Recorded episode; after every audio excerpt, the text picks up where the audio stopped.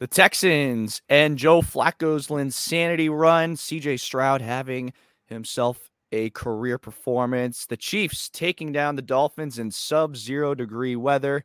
The Packers walking into Jerryland and taking down the Cowgirls. The Lions getting their first playoff win in almost 30 or in over 30 years.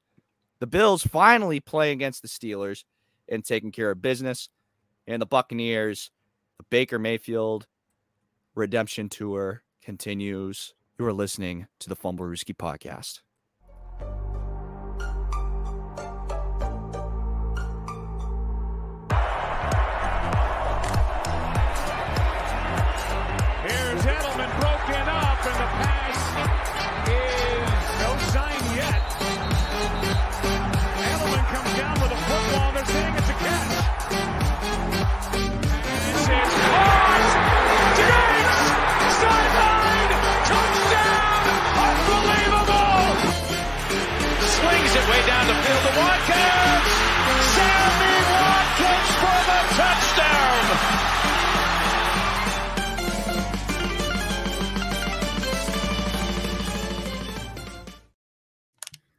Good evening. You are listening to the Fumblerooski podcast by Power 88 Dean Radio and Secret Weapon Consulting. I'm Chris Costich, along with the founder, Adam Wright, and Mr. Joe Flacco is non elite, CJ Medeiros. S- Super wild card weekend finally coming to a close, and it did not disappoint. We'll start with the Saturday games. Texans beating the Browns 45 to 14.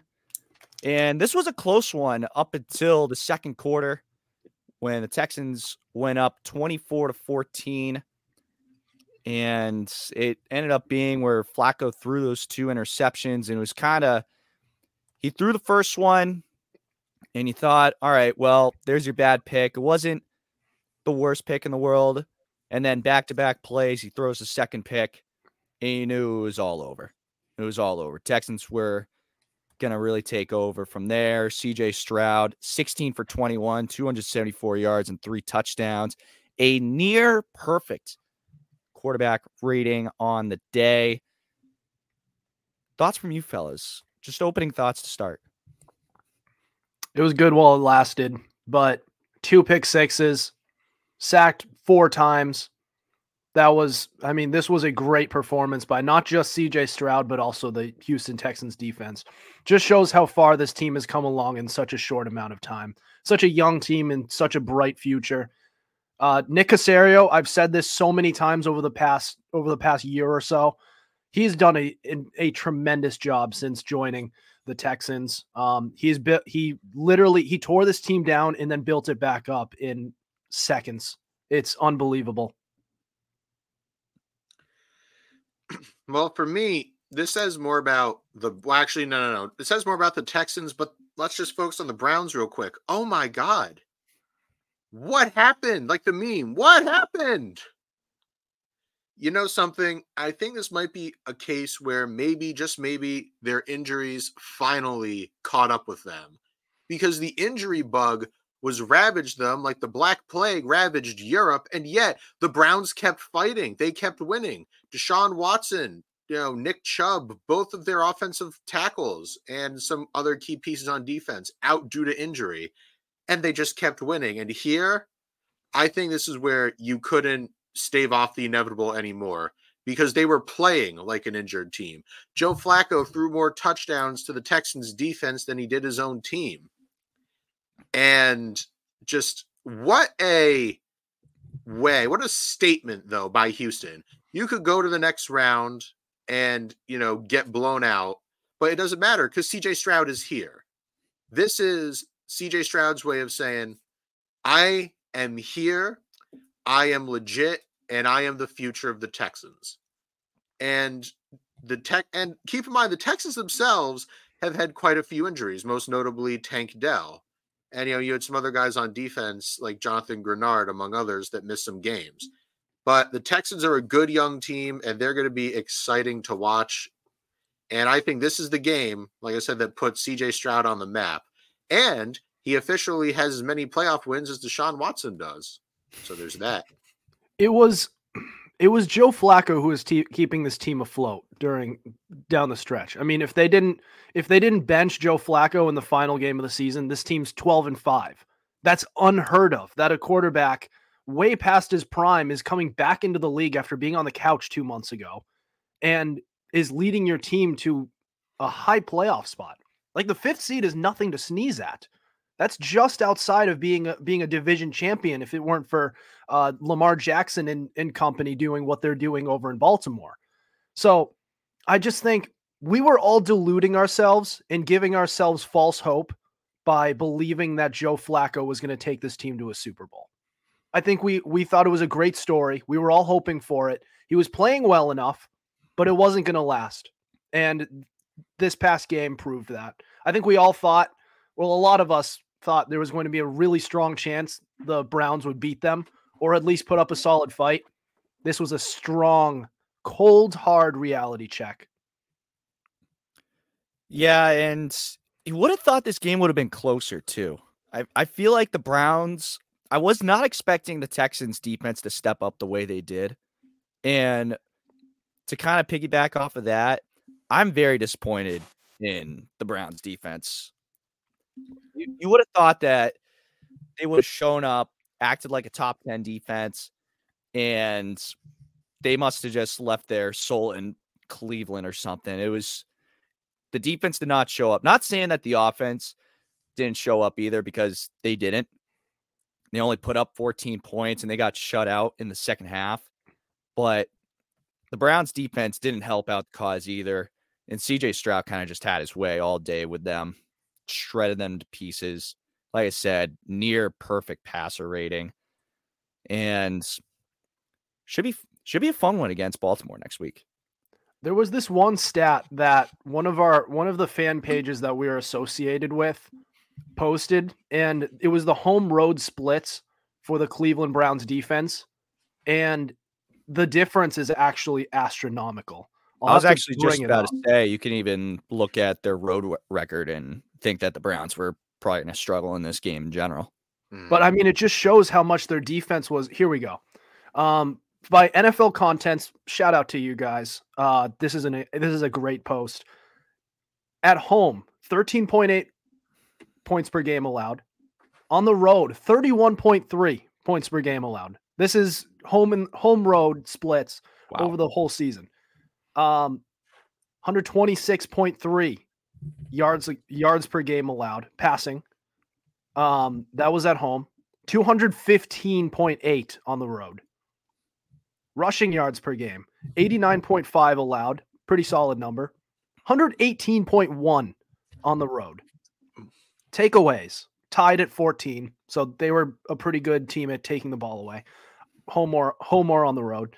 Um, then obviously the record, eight and one at home, three and six on the road.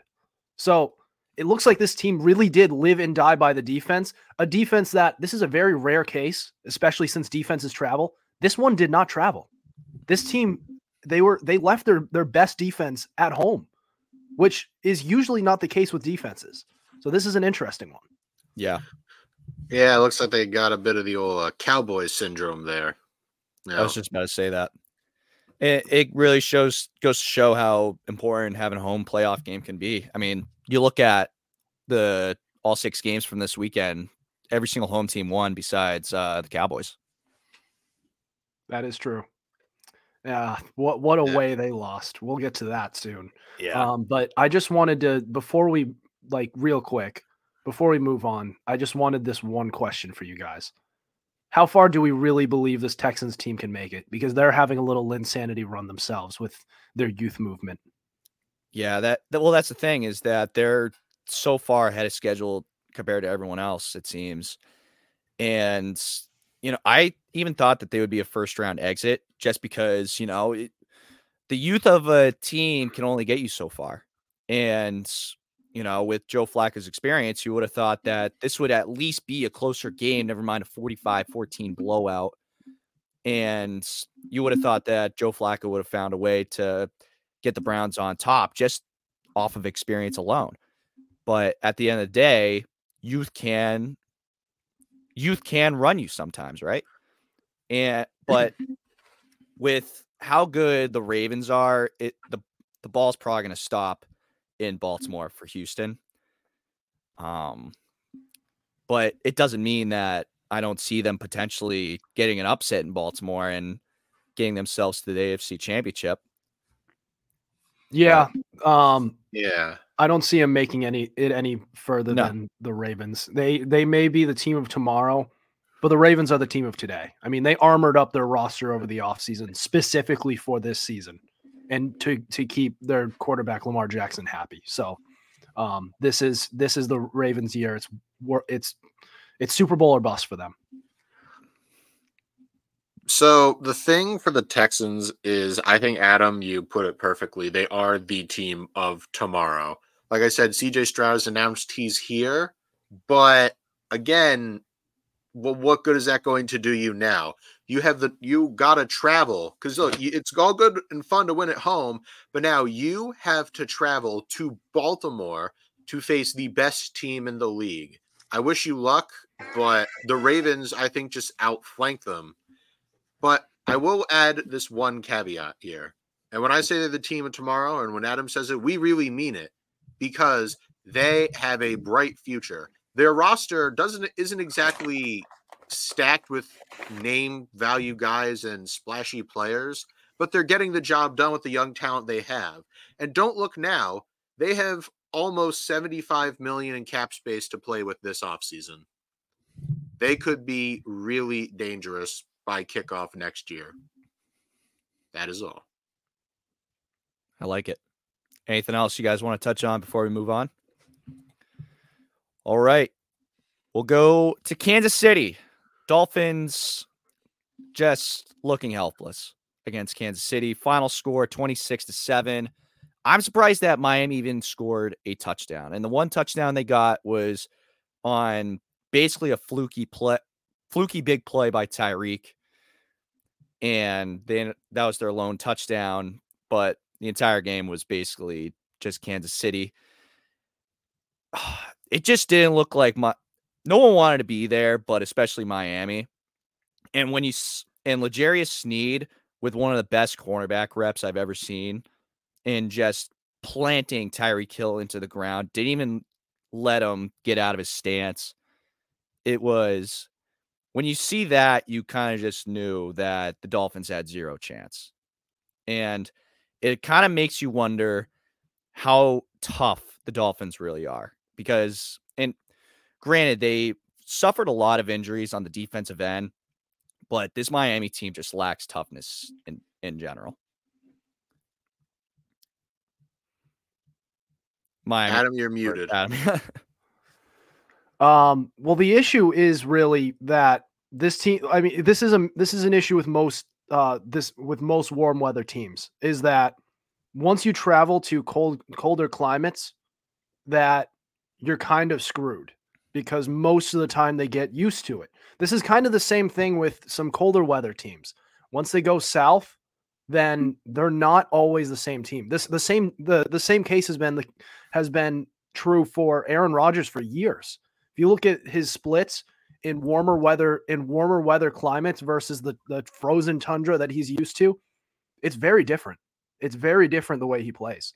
Um, but that I think it does go past that because they only beat in the past 16 months, they've only beat one team above 500, and it was the Cowboys.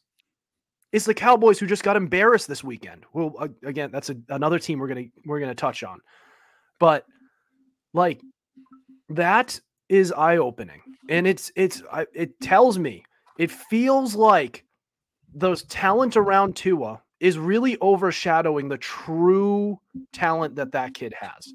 He's a solid quarterback. He's okay, but he's certainly not as good as the the um, the stats that he put up su- puts up suggests. Because he has Tyreek Hill, you have Jaylen Waddle, you have Cedrick Wilson, you have Raheem Mostert, you have De'Von Achane, right? This is the most armored roster I have seen a mediocre quarterback have. Actually, scratch that, Brock Purdy, but you know, Well, well, well, well. looks like at the end of the day, Mike McDaniel does not, in fact, wish it was colder.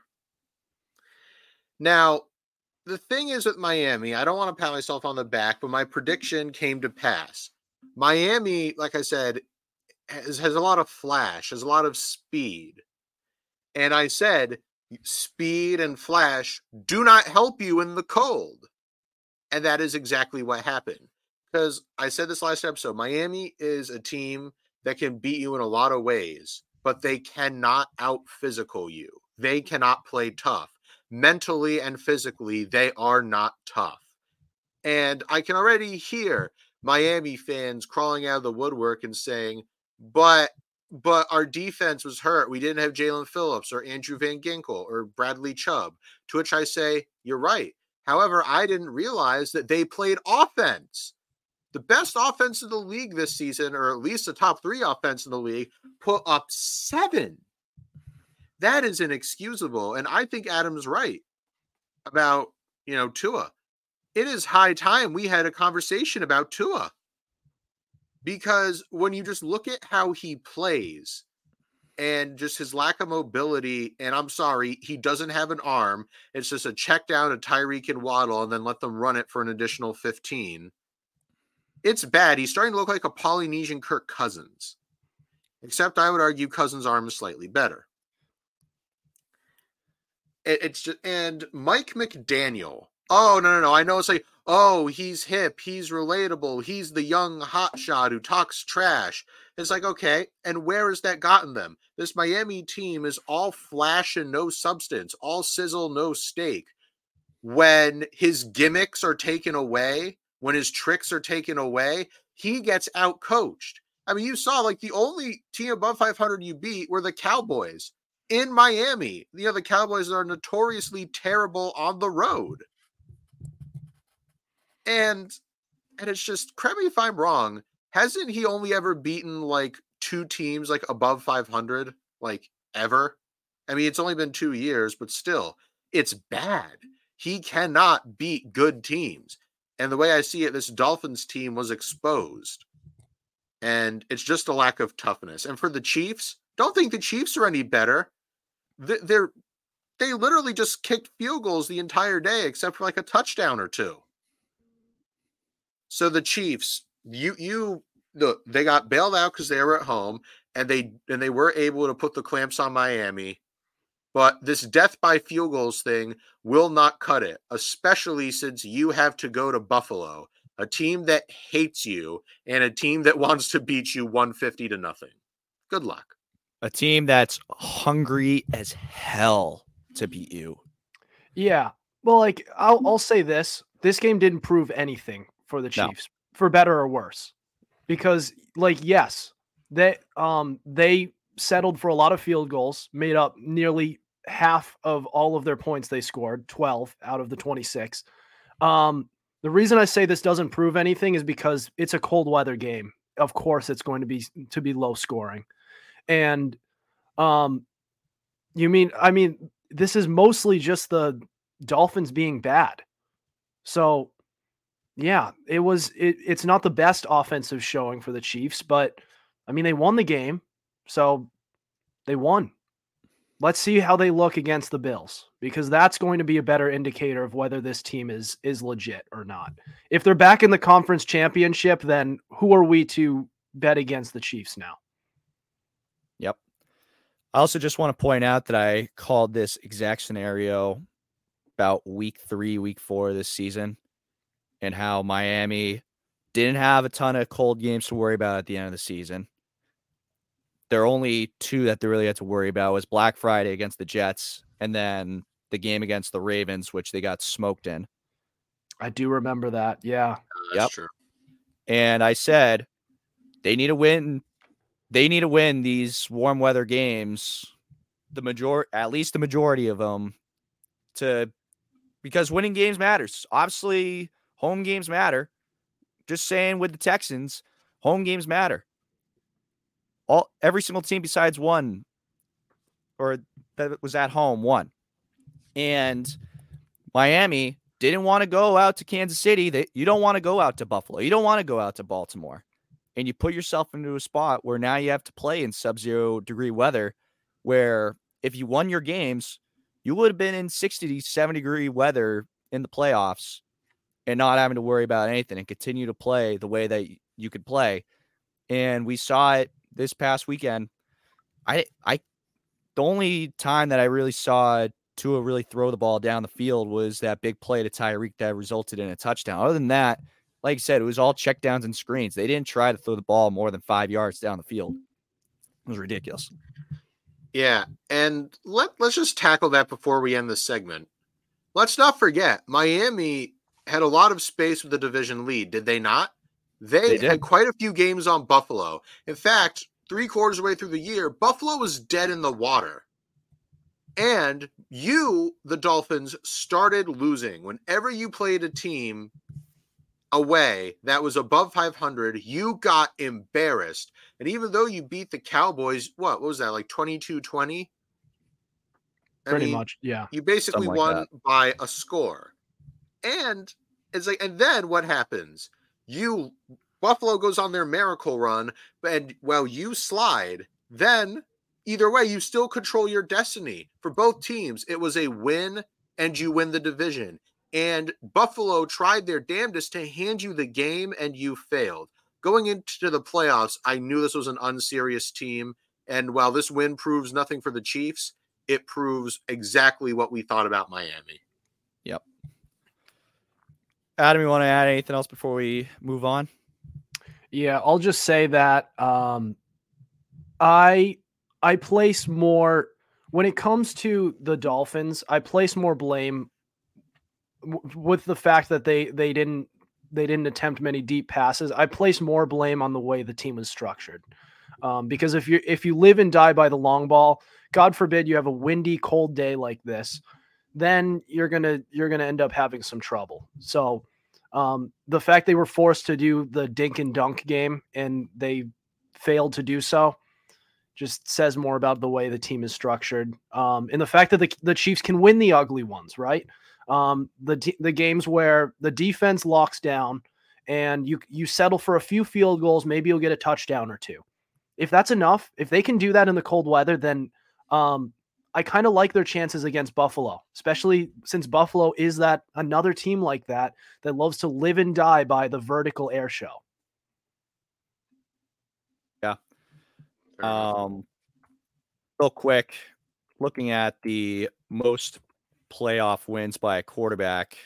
So, uh, Mahomes now with 12. He puts himself tied with Rodgers, with uh, Aaron Rodgers, and he is one behind Brett Favre, Ben Roethlisberger, and Roger Staubach two behind Terry Bradshaw, John Elway, Steve Young, and Peyton Manning.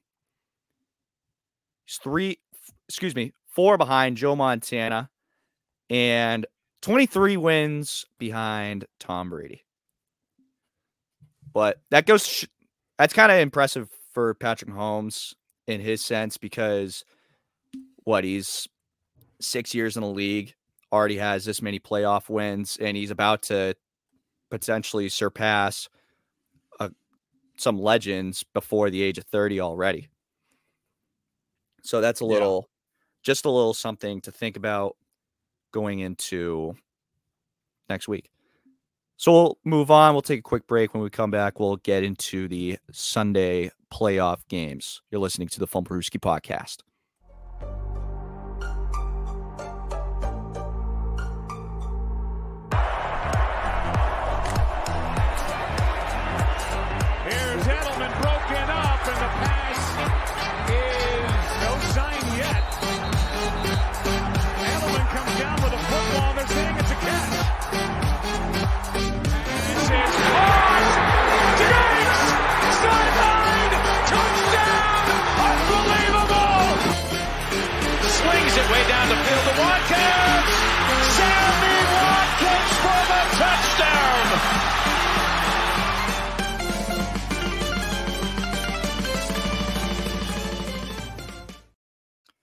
You're listening to the Fumblerooski podcast. Chris Costich, Adam Wright, CJ Medeiros going into the Sunday wildcard weekend.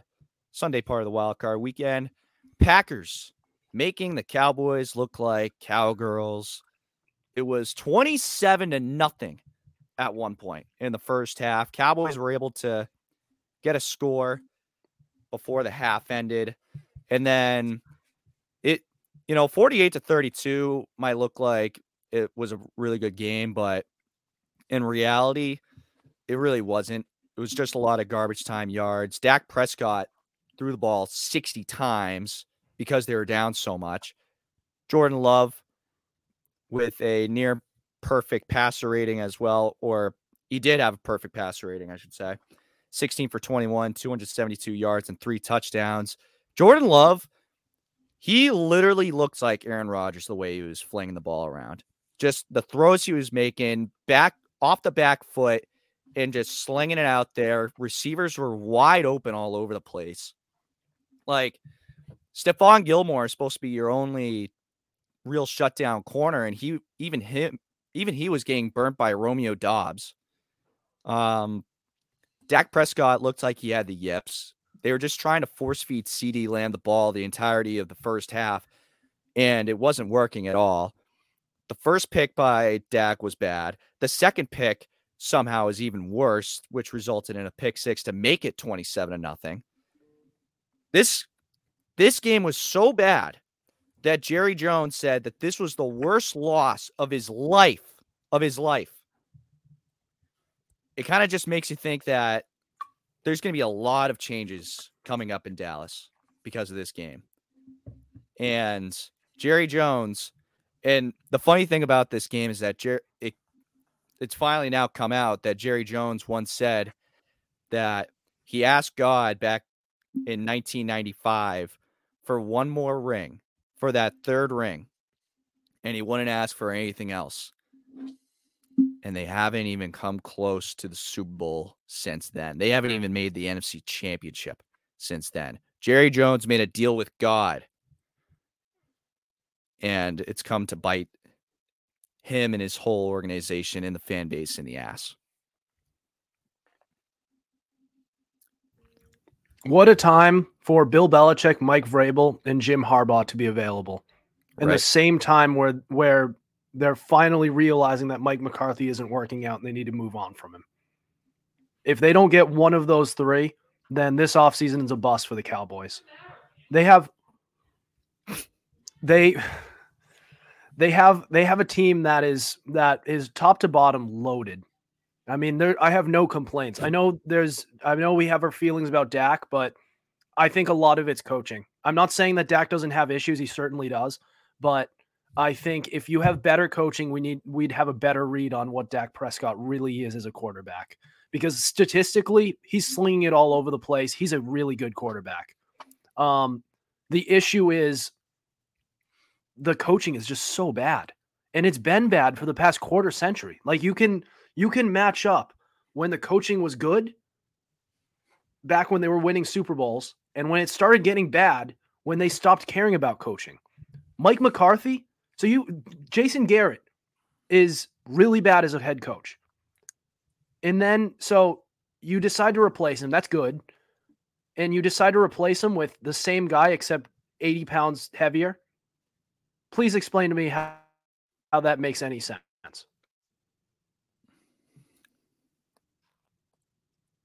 CJ? All right. So let's just open with the fact that Green Bay apparently in the playoffs just has Dallas's number come hell or high water.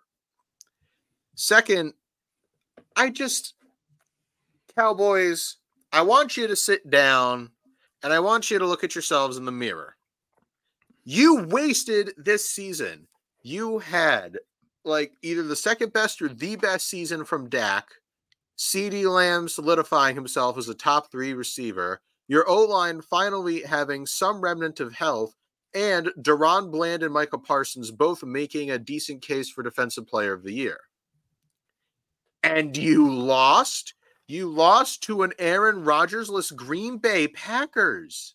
And look, I'm not taking anything away from Jordan Love, but everybody, myself included, thought this was just going to be a rebuilding year. Nope. Jordan Love saved his best for the playoffs and dropped 48 on you. And you got most of your points in the second half in garbage time just to try to make the score look semi respectable. Oh my God. And I don't care if they won the division.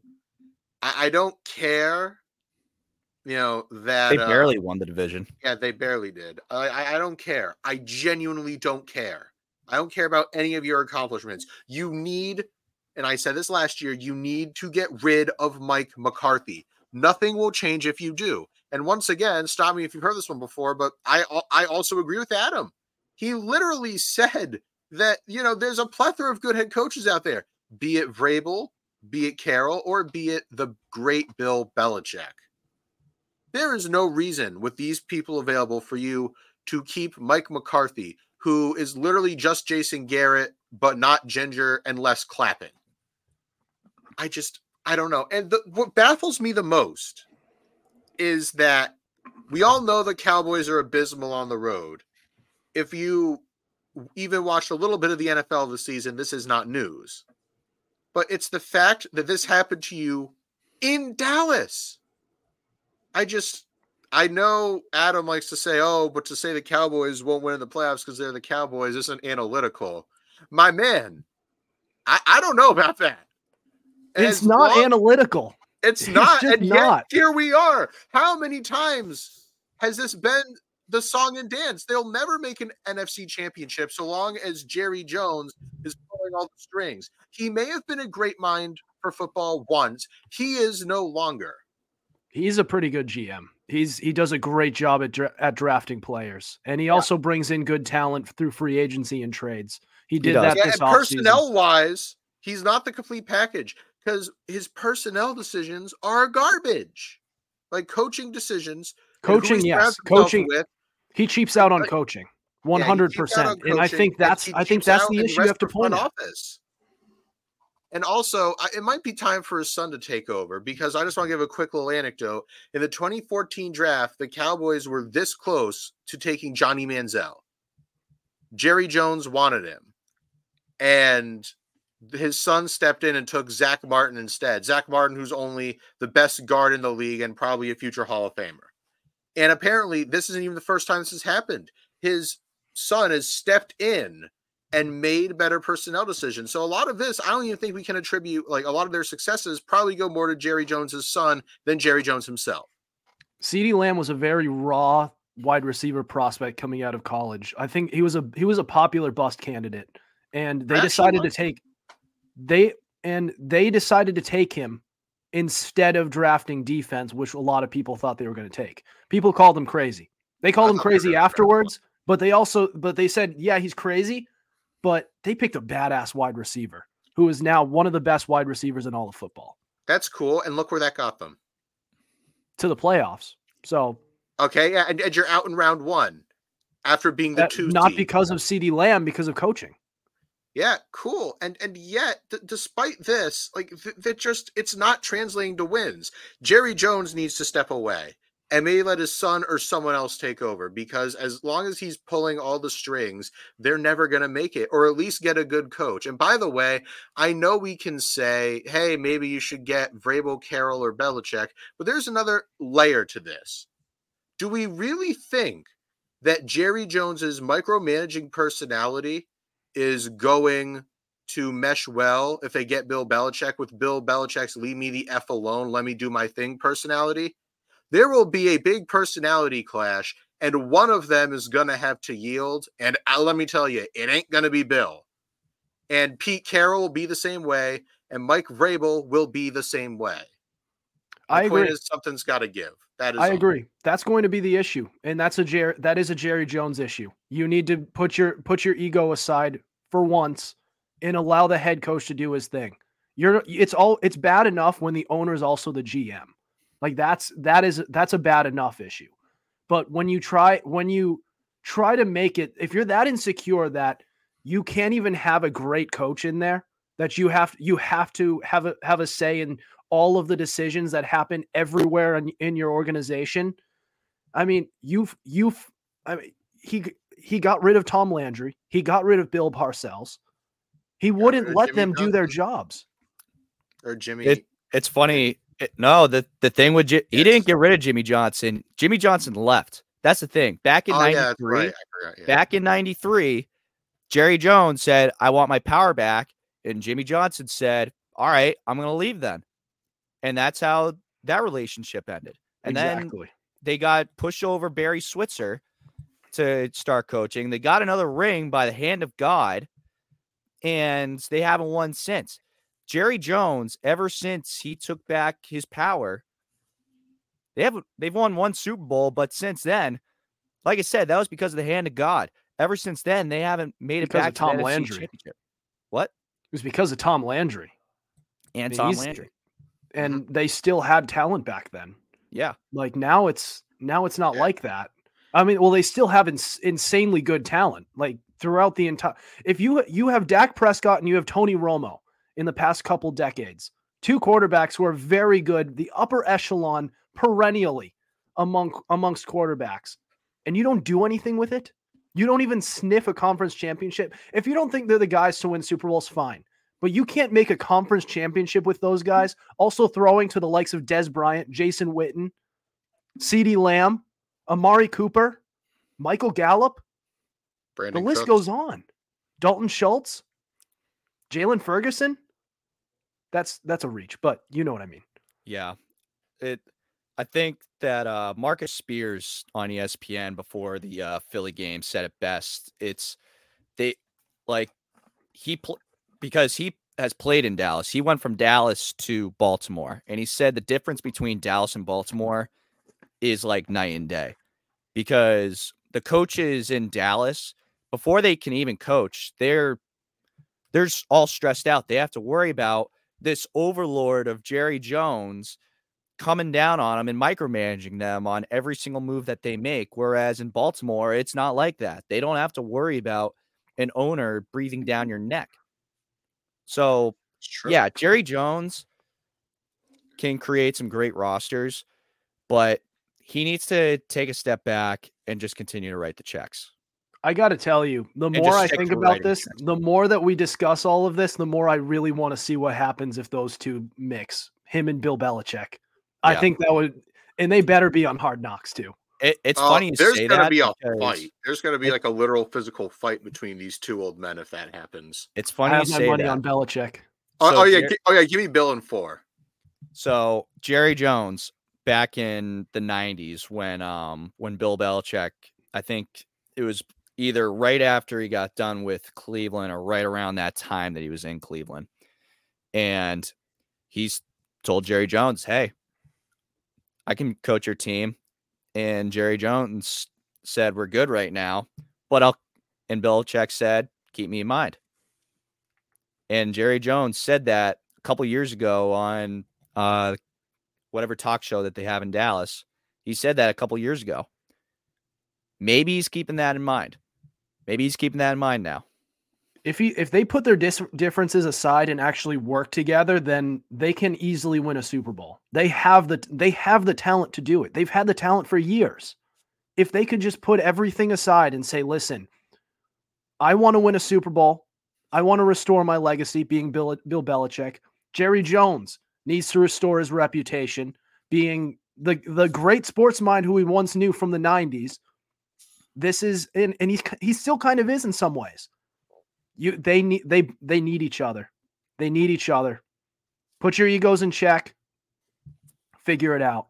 And the and another thing is that it's not even about egos, it's about like basic football philosophy.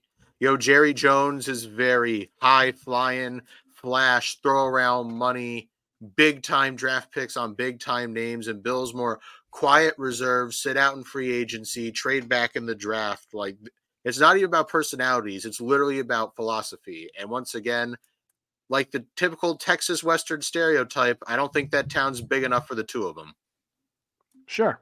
But if if Bill sits back and allows Jerry Jones to GM the way he does, and then Belichick coaches it, I think that's a great combination. It should just- be. If it I'm I know it should. I know it should. I know what could easily happen. I'm just saying what needs to happen if the Cowboys want to win a Super Bowl. because they're never going to win a Super Bowl the way they're doing it, the way they've been doing it the past few decades. They've been the butt of all jokes. Fair. And America's team should not be that way. Yeah, that's fair. Also, we've been talking about the Cowboys, but before we end, before we like move on to the next topic, I want to just say shout out Green Bay Packers and Jordan Love. Oh my God, you've now drafted like your third straight great quarterback. I am mad. I am They jealous. did it again. Yeah, they did it again. I, I also heard somewhere um, this has a lot of the same similarities to the Packers 2010 season. The Packers beating the Bears in the final week of the season, and they sneak in to that last wild card spot. Oh, get out of here. Look with back that. at 2010, the Packers win the Super Bowl. Let's maybe just move on to the next topic. Maybe I, we've I ain't Let's entertaining move on. Similarities? No. We're not doing that. Shame. We're definitely we're, no, no, that bad. the Packers team in 2010 is a lot was a much better team than what we have today. Anyways, Exactly. Let's move on. all right. Let's talk about the other AF- NFC North team. Lions getting their first playoff win in over 30 years. This is the first time so long that Lions fans are finally able to text each other about a pl- about a Lions playoff win. And to kind of put into context of how big this win was, it they there was tears. A lot of people crying. And I ended up getting a text message or seeing a screenshot of a text message from one of my buddies who's uh, friends with uh, Lions fans, if I can read it, but or if I can find it. But regardless, Lions fans basically saw this as their Super Bowl. I feel like we won the Super Bowl, bro. I want to puke. This kid from Detroit at my work is at the game crying right now, like actually crying. Dude, I might cry. Literally never thought I'd see this in my life. And now they'll have another home playoff game next week. It's it's incredible. It's incredible the story that the Lions have put together and good for the Lions fans, good for the team. Dan Campbell, a member of the 0 16 Lions, has finally come around full circle and brought the Detroit Lions a, fu- a freaking playoff win finally. Um, but looking at the Rams first, geez, Matt Stafford did everything in his power to keep his team in this game. And the fact that the Rams were supposed to be in a rebuilding year and they were able to be this competitive and at least get a playoff spot shows the type of job that Sean McVay can do. And the Rams are kind of like the Texans at this rate. They're a little bit ahead of schedule now in terms of where they are league wise. Granted, the Texans are definitely a better team than the Rams, but nonetheless. And Matt Stafford was getting the hell beat out of him in this game, too. It looked like he freaking got killed on one of the plays. Like his eyes rolled back and rolled into the back of his head, it looked like. And playing hurt, was able to muscle through it, did what he could, got the Rams to lose by one. But at the end of the day, the Lions, it, it's their time. It's their time. But I'm not completely sold on the Lions defense still. It it it, kind of felt like the Lions defense was about to blow the game. And then Sean McVay ended up using two of his timeouts in the third quarter. And so now they're stuck with one timeout left with five minutes left in the game. So, in a sense, the Lions kind of got saved by McVay kind of being a jackass in that sense. But regardless, fantastic win for the Lions. Yeah. I don't know how far this this Lions team can go, but the fact that they're facing the Buccaneers, the 9 and 8 Buccaneers next week and they're hosting them, that's huge for them. And they have a very solid shot at making the conference championship. Now, will they get past the 49ers assuming that the Niners get that far? Um I don't think so. I think there I think there's a bit of a there is a bit of a uh, a wall there. I thought I thought this Lions team was going to be much better than they have been this year. I don't want to take any credit away from them, but I expected them to be good, and they haven't been as good as I thought they would. Um, as for the Lion, as for the Rams, again, like this is a team that played above above expectations. They were supposed to be rebuilding. They hit on some. I mean, they not just hit on some on some later round talent. They knocked it out of the park with Kyren Williams and Puka Nacua. And Cooper Kupp got healthy again, made that offense electric once more. Um, that's all luck. And maybe they get better because Matthew Stafford isn't that old. He can still he still has some good football left in him. But I mean, this was the this is the Lions time, not the Rams. And the Lions they they have some hope. They got hope. I just am not sure about the ceiling of this Lions team. They're getting pretty close to their ceiling, I think. They're not a Super Bowl team. Especially now with San Francisco potentially standing in the way. But CJ, your thoughts? Huh. At the end of the day, I just think Detroit wanted it more. That's really what I think it comes down to. The Rams, I think, have a few more stars. They have more flash. But it was just Detroit, like I said, their brand of tough, gritty, in your face, bite your kneecaps off football. That's what I really think won them the day. And much like you guys, I am also not entirely sure of how high their ceiling is. But it doesn't matter. If I'm if you're a Detroit fan, sit back and you can finally say things are turning around we won a playoff game. I am not going to really say anything super negative against them. I'm happy for them. Let me just say, as a Pats fan, wow, this puts all that winning into perspective, doesn't it? Chris, you mentioned how you couldn't even text someone that they had won a game the last time the Lions won a playoff game. It's not even that. Really think the smartphone in general was not a thing. You know, like these portable laptops and stuff, not really a thing a lot of these the technology not not even a thing heck you know we're all star wars fans. Star wars only had three movies back then. George h.w bush bush senior was president. Good lord. Like this was a truly different era and the fact they had to wait so long man i'm just you know it puts it in perspective. And let's talk about the rams. The rams are in a unique spot this offseason. They actually have a first round pick. For the first time since Jared Goff, Les Snead has finally stopped saying F them picks, and he actually has a, a, they have a first rounder to play with. And I actually don't know how much cap space they may or may not have.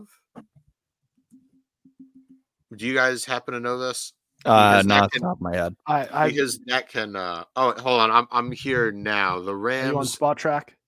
Uh, yes, I am. The Rams have 48.2 million cap space, making them 11th overall. So they do have a little bit of wiggle room. They have some money. They do. And it's just, I respectfully disagree when y'all say that they're like the Texans because Stafford is 35. You're not going to have Aaron Donald around forever. You have to start fortifying some of these positions where you're a bit older, and you got to do it now. Oh, but they're not the Texans. Not even close.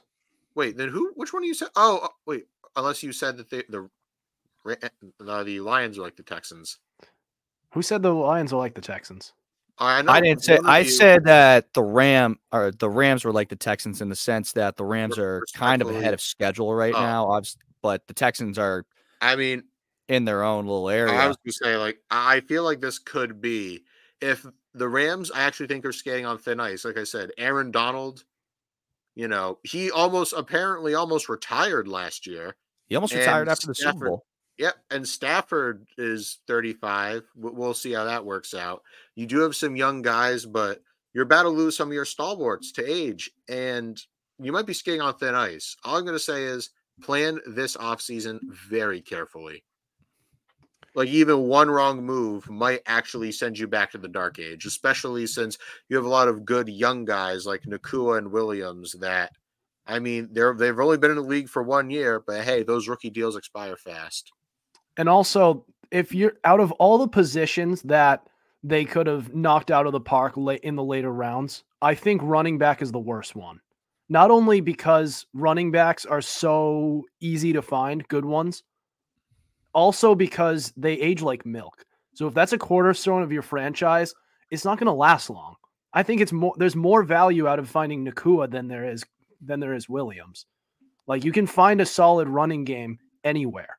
But you you have a star running you have a star running back that you're basing your whole fr- whole franchise around. That's not no. It's Cooper Kupp and Puka Nacua who are the guys who are the key to why this team was able to really um, really bounce back after such a tough year following their their Super Bowl victory. Um, but then again, they have their first round picks back. They actually have first round picks. Their first one since 2016 is coming up, which is amazing. Yeah. So use that well. One more storyline I want to point out is the before we move on finally is the Jared Goff um the Jared Goff re- revenge game. Obviously the big story was Stafford coming back to Detroit and trying to uh, prevent Detroit from getting this playoff win.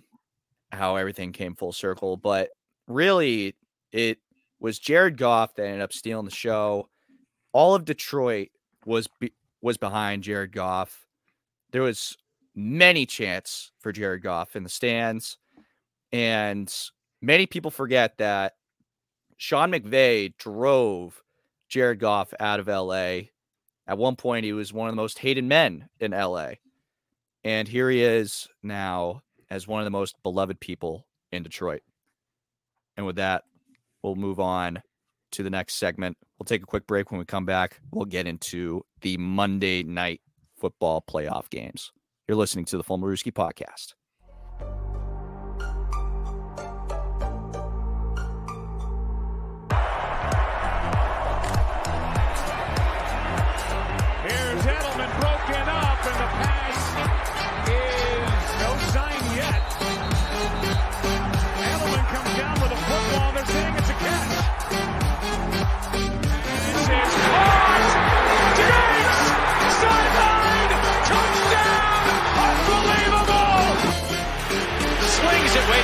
The to Watkins.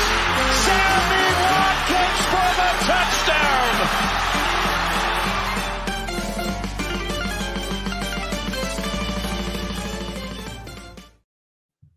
You're listening to the Full podcast by Power 88 Radio and Zero Weapon Consulting. Chris Costich, Adam Wright, CJ Medeiros. The Monday night games. Bills getting the job done against the Steelers. They finally were able to get this game going. And the weather was so bad, you would have thought that maybe they even delayed till today. We could be talking about the Bills game at the moment as it's going on. But they finally got all the shovelers out there. They got the field ready to go, and Bills Mafia as active as ever, and the Bills getting the win over the Steelers 31 to 17, where they will now host the Chiefs next week. And this was a pretty tight game for the most part. Uh, Steelers, to their credit, hung in there for as long as they possibly could up until the last 10 minutes of this game, where the Bills finally put the nail in the coffin. Um, wasn't re- wasn't really a whole lot that I had in mind for this game. Uh, Josh Allen with three touchdowns, once again, kind of putting the team on his back. No turnovers this game, which was huge. Um, but all around a good win for Buffalo. I I don't really have much on the dome for for this one. Um, yeah. Bring back snowballs. Why do why do we have to not play these games? Just shovel as you go. Find some way, but the game the game must go on. And um, yeah, I don't know, man. I've been to Buffalo. The weather sucks out there, man. Like I don't care. when there's when there's a travel ban, you we, you got to follow that. No, we're playing. Play football. Football matters. The show must go on. Bring back snowballs, man. It feels like every time there's bad weather that there that there's some sort of delay or postponement. Just get the game going. Especially if it's Buffalo. That's a little soft. You're a cold Yeah. weather team who's supposed to be used to this weather, and you're bitching and complaining and saying you want to live, you want to play in a dome. Don't make the same mistake the Vikings made. Actually, so the new Buffalo Stadium, I don't know if you guys have seen the um the uh building plans for that. So the new Buffalo State sorry to get away from the game, but um the new Buffalo Stadium, they actually reached out to season ticket holders and mm-hmm. said, What is your biggest concern? They said they don't want a dome, but their biggest thing is that they don't want they're they're fine being cold, but they don't want to be wet. So what do we Well, the have? two things kind of go hand in hand. That's So that's what- So what do they do instead? So they replicate the stadium out in Tottenham, where they have the little bowl. The field is still going to be uncovered, but the stands will be covered. Now, the stands will still get a little wet, but the stands will be covered, much like how the stadium is in Tottenham. if listen. that makes sense. Uh, just just be a cold weather team. I mean, they're still playing outside. they're they're still they're canceling half their games. elements. Feels like half the time that there's a cancellation is because of Buffalo. Like, just get the game going. Play. You're Still a cold weather team. You still You're supposed to be used to out this there. weather. Don't go to Detroit. Like, come on. Give me a freaking break. Um, I wanted I wanted to take one angle towards uh the Steelers, which is this team. I don't know what they need to do to break out of this little mediocrity uh phase, but they need to figure it out because you are tied for the most Super Bowls in NFL history. And you can't all you can brag about is having five uh five uh uh above 500 seasons every year? Is that what we're going to hang our hat on now? Are we just going to sit in mediocrity? You are the mighty steelers the pittsburgh steelers the steel curtain and you can't go better than 9 and 8 that like some you have there's something that needs to be done there the fact that they're settling on Kenny Pickett in the first round. If you use a first round pick in in the uh Jesus, if you use a first round pick on a quarterback ever, you are not settling on Kenny Pickett. You are going for the long ball, especially if you're the Pittsburgh Steelers. You have good talent around you, but why do you have Matt Canada as your offensive coordinator? Why are you settling for Kenny Pickett? Find something better. Find a way to get to actually become a Super Bowl contender because you look at this matchup in hindsight. If this if we were talking about this 5 years ago, we'd be thinking Steelers Bills? The Steelers are winning this by a mile. Nope. It's not that way. It's actually the Bills and the Steelers are the joke of the NFL now. Which It- should it- not it should not be that way. It's It's the bad same thing with the Cowboys. Like why are we settling for this? it's bad when the quarterback that is most known for getting hit over the head with a helmet by Myles Garrett and then proceeding to get knocked the hell out in the next week is performing much better than your first round quarterback. CJ, your thoughts? This is why I say whenever Steelers go, well, yeah, maybe we're just mediocre, but hey, Tomlin's extending his uh, plus 500, you know, or 500 or more, you know, season record or whatever. Which is this is why exactly I say, okay, what trophy do you get for that? Please show me the awards you get for that. I'm not saying Tomlin's a bad coach. Far from it. I- I'm not saying that at all. What I am saying is that they, I just, I don't know what it is. Well, actually, I do know what it is. You don't have a quarterback. They're settling even if- less. Yep. And even when Big Ben's twilight, it was getting bad. I mean, your defense, oh my God. Look, everyone likes to say, oh, the steel curtain, the defense is so good. This defense is a bunch of bargain bin rental players that are being held together by duct tape called Minkah Fitzpatrick and TJ Watt, and to a lesser extent, hmm. Alex Highsmith. It's like you have three good players on your defense, and the rest of them are young, but could come along like Joey Porter Jr. and Keanu Benton. But it's just this, and then you saw what happened in the press conference, right? Mike Tomlin was asked about his future and just left. He has one year left on his deal. And let me tell you something. One thing, and I've said this on the show, that kills Pittsburgh is pride, which is why them axing Matt Canada halfway through the year was so instrumental because remember what we said the last time that they got rid of any kind of coach halfway through the season was literally before America's involvement in World War II. Unironically, it was that bad.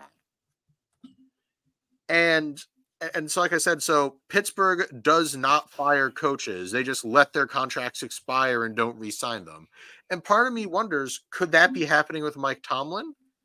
Because uh, like I said, he's a really good coach, but something isn't working. And for all the chest thumping they do about their drafting ability, like, huh, every year we get a good receiver in the draft. It's like, yeah, it's like you made a wish to get a good receiver, but you made that wish on a monkey's paw, meaning your wishes will come back to haunt you in unforeseeable ways. Every receiver that they've drafted is a head case. And it's just, there's always so much drama in their locker room. Like, it's not even funny. It's actually getting concerning like just how toxic their players are getting. This preseason, we remember Joey Porter Jr.'s holdout. Remember that being a second round pick and holding out? What? And then look, and then you know, there was like Big Ben, who, you know, was actively trying to set an example for someone like Deshaun Watson.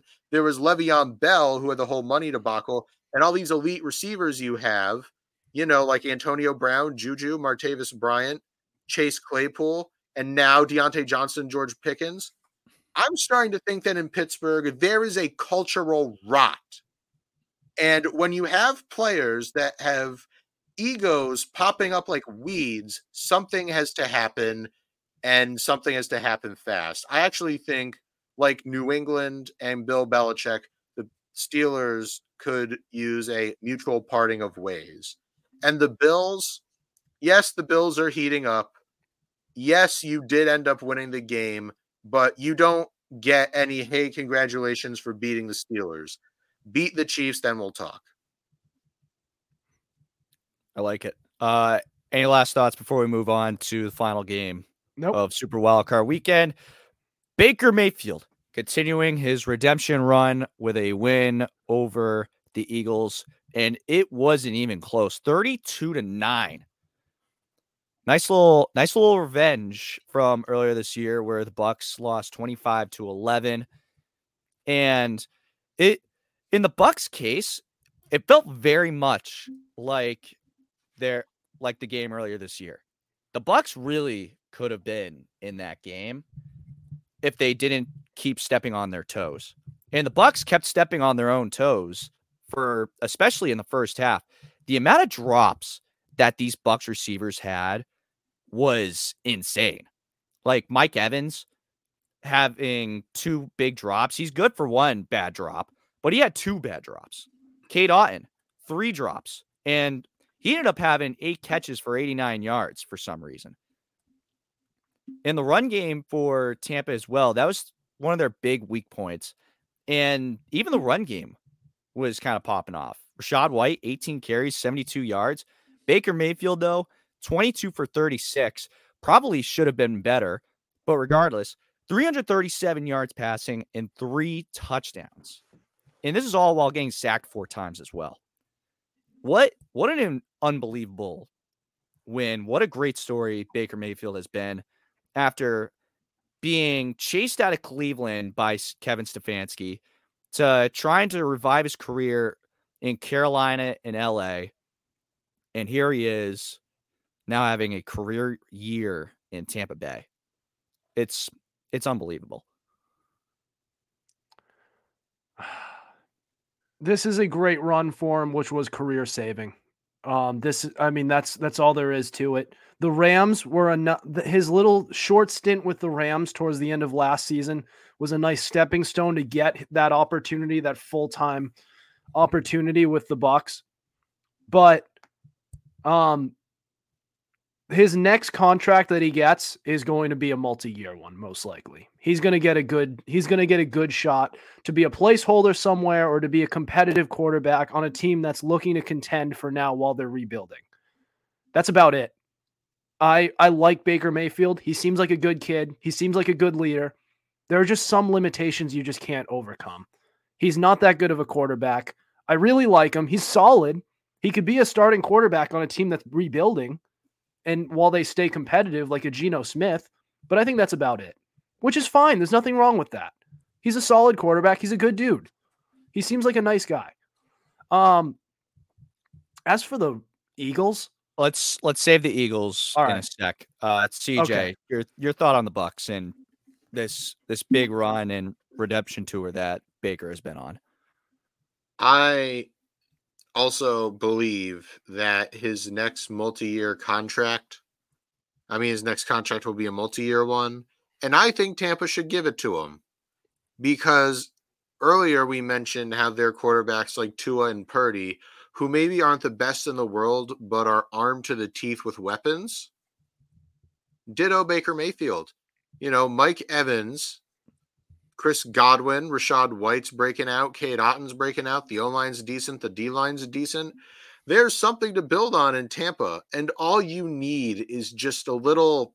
I, I don't know how to describe it. It's it's just you just need a little more because they did win their division, and even though that whole division was an abhorrent dumpster fire, they still won it and they still finished above 500. And I still think they do there's like a lot more that they can do.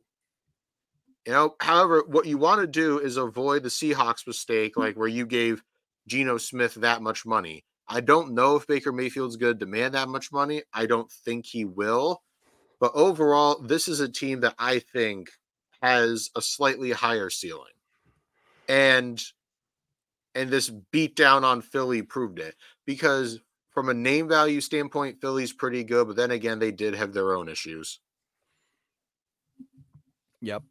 And with with that, we'll move on to Philly. This was one of the worst tackling exhibitions I have ever seen in my 23 years of watching football. It was insanely bad. I I just couldn't believe it. It like when Mike was from Squawking Eagles was on a couple weeks ago talking about how it seems that the Eagles kind of just forgot how to play football. This is like the embodiment it's of that. like the number one point right here is that they just completely forgot how to tackle and it was so bad that the broadcast had it as a talking point like oh, the start of the second quarter was the talking point. They it was just so bad. Two big touchdowns were made because of bad tackling. On top of that too yeah you had aj brown that was hurt and deandre swift couldn't get anything going on the ground. Two back to back third and twos, they did not run the ball. And that has been one of the biggest things that Eagles fans have been tearing their hair out about is the lack of running the ball. Now, granted, Philly did go down late, so they kind of had to start chucking it around. But DeAndre Swift only getting 10 carries is criminal. That's just criminal. And DeVonta Smith, he, geez, he was the MVP of the offense that night or last night he some of the catches he was making were pretty insane. He was doing everything in his power to keep his team in the game. Uh Jalen Hurts, I don't know what the hell happened to Jalen Hurts. He he sucks. But if we're gonna and also um also want to point out Jason Kelce also announcing his retirement as well, which is pretty sad. Um, amazing career for him. It's too bad that it ends like this, but hopefully a first ballot Hall of Famer. Anyways, if we're gonna give a takeaway out of any of this, it seems that all of Philly wants it as well. Maybe you fire Nick Sirianni. And ju- yeah, he made a Super Bowl run last year, but the the way that this team collapsed is just so wild. And the way that it happened too, And you can kind of see it coming from the beginning of the season. And you could actually see it from the Monday night football game against Tampa Bay back in week three or whenever that was. You can kind of see little glimpses of some turmoil going on. AJ Brown freaking out on the sideline about not getting touches or just overall production of the offense. And more and more throughout the year, you heard more and more about this turmoil. And here we are, right after Sirianni's yelling at fans in the tunnel. Yeah, congrats, you won. It's not the Super Bowl though. Ever since then, they only they lost six out of their last seven. I don't blame coaching. I blame the way the team was structured. This is why this is why we don't win we don't win with run first offenses. Because you because if you're not able to throw against a team that can throw, then you're going to be left in the dust. Just rush rushing teams don't work out. And we were talking about this Eagles team all season long. We were saying they're running, they're leaning way too much into this rushing game. If one team shuts them down and forces forces them to throw more, then they're screwed. They're dead in the water. And this is what happened. Philadelphia rushed the ball 15 times. They averaged 2.8 yards per carry. Okay, so you abandon the running game. Rightfully so, because it's not working out. They threw for 25, they threw 25 times. And Jalen Hurts only managed 250 yards and a touchdown. Not terrible, but if you're in a shootout, then you're going to lose 32 to 9. That's the issue. Jalen Hurts, I like his throwing ability. It's okay. But clearly he was leading on AJ Brown and DeVonta Smith. So there's my issue. And that's why I never agreed with De- with Jalen Hurts being an MVP. Doesn't have enough of a throwing ability for him to get that award. Well, well, it's all come full circle, hasn't it? This is a disaster. And do you know how I know it's a disaster? Because Because. Well, other than that, yes. Th- thank you, Karine Jean Pierre. Very insightful. I kid. But every 60 seconds in Africa, a minute passes. That's a Booger McFarland, Jen Psaki type smartness there. But how I know because Lane Johnson, who's widely considered for some reason one of the leaders there, I'm kidding about when I say for some reason, but listen, he says, and I quote, and I'll leave out the swear words because Adam will have a stroke if I repeat them on the podcast. We had six weeks to tell you how we were going to fix it. We didn't do expletive. Sometimes you go out there and expletive around and find out. And we found out. That was it. They didn't fix anything. When their game plan started falling apart, instead of trying to make a change, they doubled down. And Nick Sirianni, for all the trash talk he did, you know, from heckling the Chiefs fans to, you know, being snotty at press conferences, look what happened. Look what happened. You got embarrassed. And with mm. all that roster, like with all the talent on your roster, with that team, you were out in the first round. You had a collapse that mirrored the 2020 Steelers. Oh my God. Oh my God. How did this happen? Th- th- there's just no mental toughness, there's no adjustment. And Nick Bosa, by the way, looked like he was correct when he said, I don't know if you remember, he said, We put out a blueprint to stop Philly. Indeed, they did. I mean, you know, it's bad when even their brotherly shove or tush push didn't even work when they tried to go for two. So for Philly, I don't know where you go from here. Oh, oh, and by the way, shout out James Bradberry. He got benched. I mean, we knew he was a liability, but this man got benched. But yeah, back to what I was saying. I don't know where you go from here with Philly. I mean, I don't, I mean, everybody I know, and by the way, I have family, right, in that area, not in Philly, but in like the surrounding states. And they're telling me that everybody there wants Nick Sirianni's head on a platter. I don't think they're going to get it. I don't think they're going to fire him. The only way they move on from Sirianni is if they can get a Belichick or a Carroll. Which this out of all the years, this is the year you're going to do it because there's all of these so. good head coach. This I don't think I've ever seen an uh, of an off season where so many quality head coaches have been have been available. Carroll, Belichick. Harbaugh, Ca- Vrabel. uh, Well, Vrabel. Yeah, thing with uh, the thing with Carroll though is that he's going to be in an advisor position in Seattle. That was the I don't Unless- know. unless he Un- tells him to pound sand and says, "I'm going to find a head coach position somewhere else." Yeah, Which he could. And did you see what Pete Carroll said about his firing? He said the guys that made that decision are, and I quote, not football guys. So he could just say, "Screw you, I'm going somewhere else." Yeah. That's You go to- exactly Go to the I Eagles. That's would exact. I mean, they look exactly like what the Legion of Boom was ten years ago. Save for good. That's a DB team I play. would. That's a team I would take over and probably coach it a lot better. I don't know that that Seahawks Legion of Boom team was something else. I, I don't know if I don't know if this Eagles team could replicate that because you'd have to have Kam Chancellor hu- hunting you over the middle, waiting to take your head off. Let me rephrase then. They are structured the same way. Run first quarterback.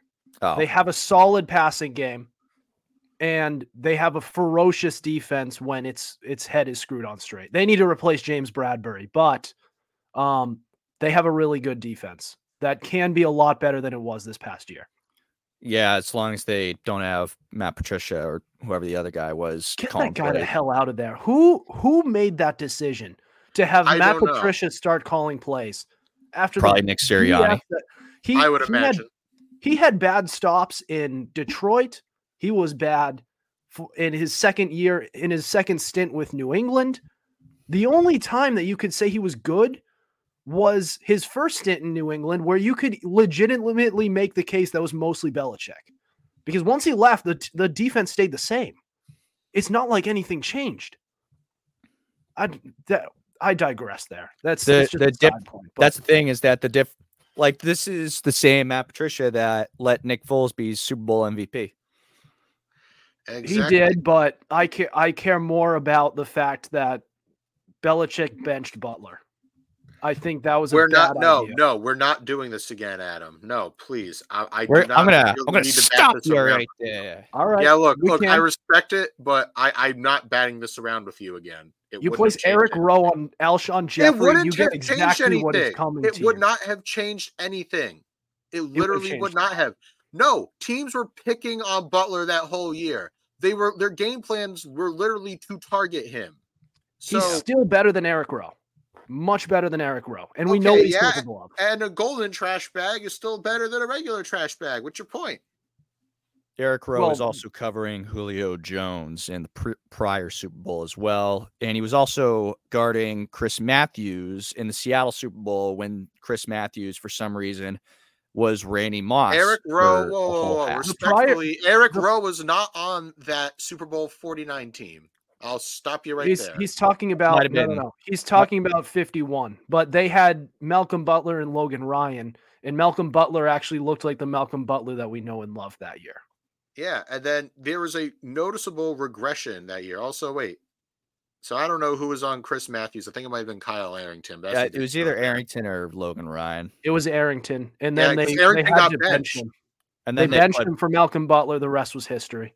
No, they put Brandon Browner on Chris Matthews, and Right, that's way. right, that's right. And then Doug Ball, and then um, somebody was on Malcolm Butler. They they benched Kyle Arrington, but Oh, Butler, it was was, uh, Butler was in that game, and he Butler started on playing really Jermaine well. Kearse, Kearse, and yeah, he was Rel Revis was on. We're getting way off uh, topic, Doug and we're Baldwin. an hour twenty into the Yeah. show. So Well, we'll cut it down. Um, yeah. So kind of just to end, we don't know what's going to happen with Philly.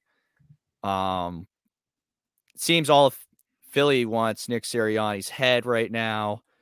Chance of that happening don't seem very realistic, especially with the Jay Glazer report that came out prior to the game. That there's no signs to suggest that Sirianni's job is in danger uh, even with a loss to Tampa Bay, which obviously happened. Um, so who knows? Maybe maybe we do see Sirianni get fired in the next couple of weeks or the next month. Who knows? Um, last thoughts before we end the show, fellas. Uh, I can't wait for the divisional round. I hope there's better football because most of these games were blowouts, and and the ones that weren't blowouts were still kind of boring. I mean, Lions Rams was still knock 'em sock 'em type of game. That was a at the end. grind- Yeah, it- that was a grinded out type of game. I, I love those types of games. Grind it out, but you need a good ending. We need fireworks at the end. Yeah. CJ, anything else from you? Joe Flacco is not elite, kids. We learned that the hard way. He was elite once, just not anymore. Fire No, Sirianni. no, he wasn't. Yes, he was. Fire was. Sirianni. Fire. McCarthy. All right. That'll do it for us tonight. Thank you for listening. We have new episodes coming out on Tuesdays at 7:30 p.m. Eastern Standard and Fridays at 5 p.m. Eastern Standard. Be sure to subscribe to our YouTube channel. We also have all our episodes available on Spotify, Spreaker, Apple Podcast, iHeartRadio, Google Podcast, and so much more. And be sure to follow our Instagram, Fumblerooski underscore podcast, and our TikTok, Fumblerooski Pod, to keep up with our podcast and the latest coverage on the on the NFL.